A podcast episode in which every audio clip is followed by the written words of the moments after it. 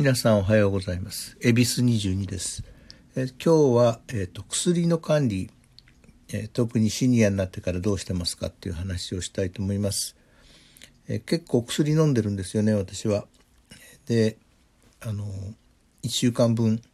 こう、休みの日に揃えといて、こう、毎日使うということをしてます。で、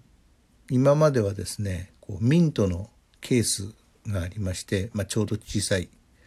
えー、プラスチックのケースなんですけれどもそれがちょうど1日分入ったんでそうですね10年ぐらいずっと使ってたんですけれども最近そのミントのお菓子が店頭で見なくなりましてでそれの一方で長い間使ってたんで箱がちょっとずつこう壊れてきたりした、まあ、そんなことで新しいまあ、ピルケースですねを作り直そうということにしました。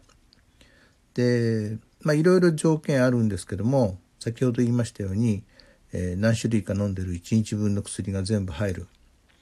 えー、朝昼夜それから民前と入るわけですね。でそれがまポケットに入んないといけないしそれから薬のケースですからそんなに高価なもんでもいけないというようなことで、えー、まあ機会があれば、えー、100均ショップで探したりしてたんですけどもなかなか見つからなかったということです。である時やっぱり100均ショップに行ってですね、えー、中を物色してたらちょうど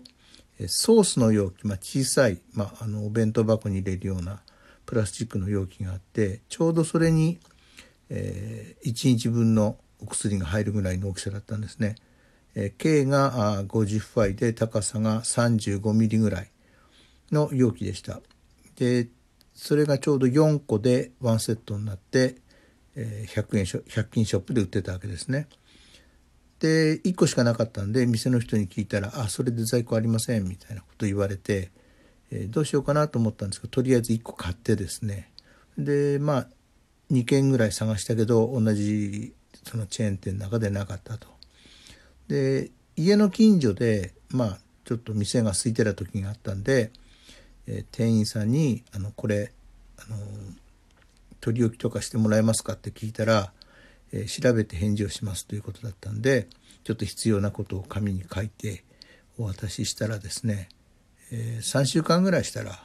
あの来ましたというような連絡が来てえ無事にこう新しいピルケースを揃えることができたということで、えいくつかあってまああの2つ今回分かったんですけれども1つはあの100均ショップといえどもですねあのちゃんと聞いたら在庫のあるものは時間かければ取り置きができるということともう一つは諦めちゃいけないなということでした。えー、まあピルケースのことでしたけれども今回はいろいろ学ぶことが多くてですね、えー、ますます100均ショップが好きになって机の上に小物が溢れ返るという、えー、困った生活になってます、えー、最後まで聞いていただいてありがとうございます。この記事はブログでも公開してますんでそちらの方も見てください。どうもありがとうございました。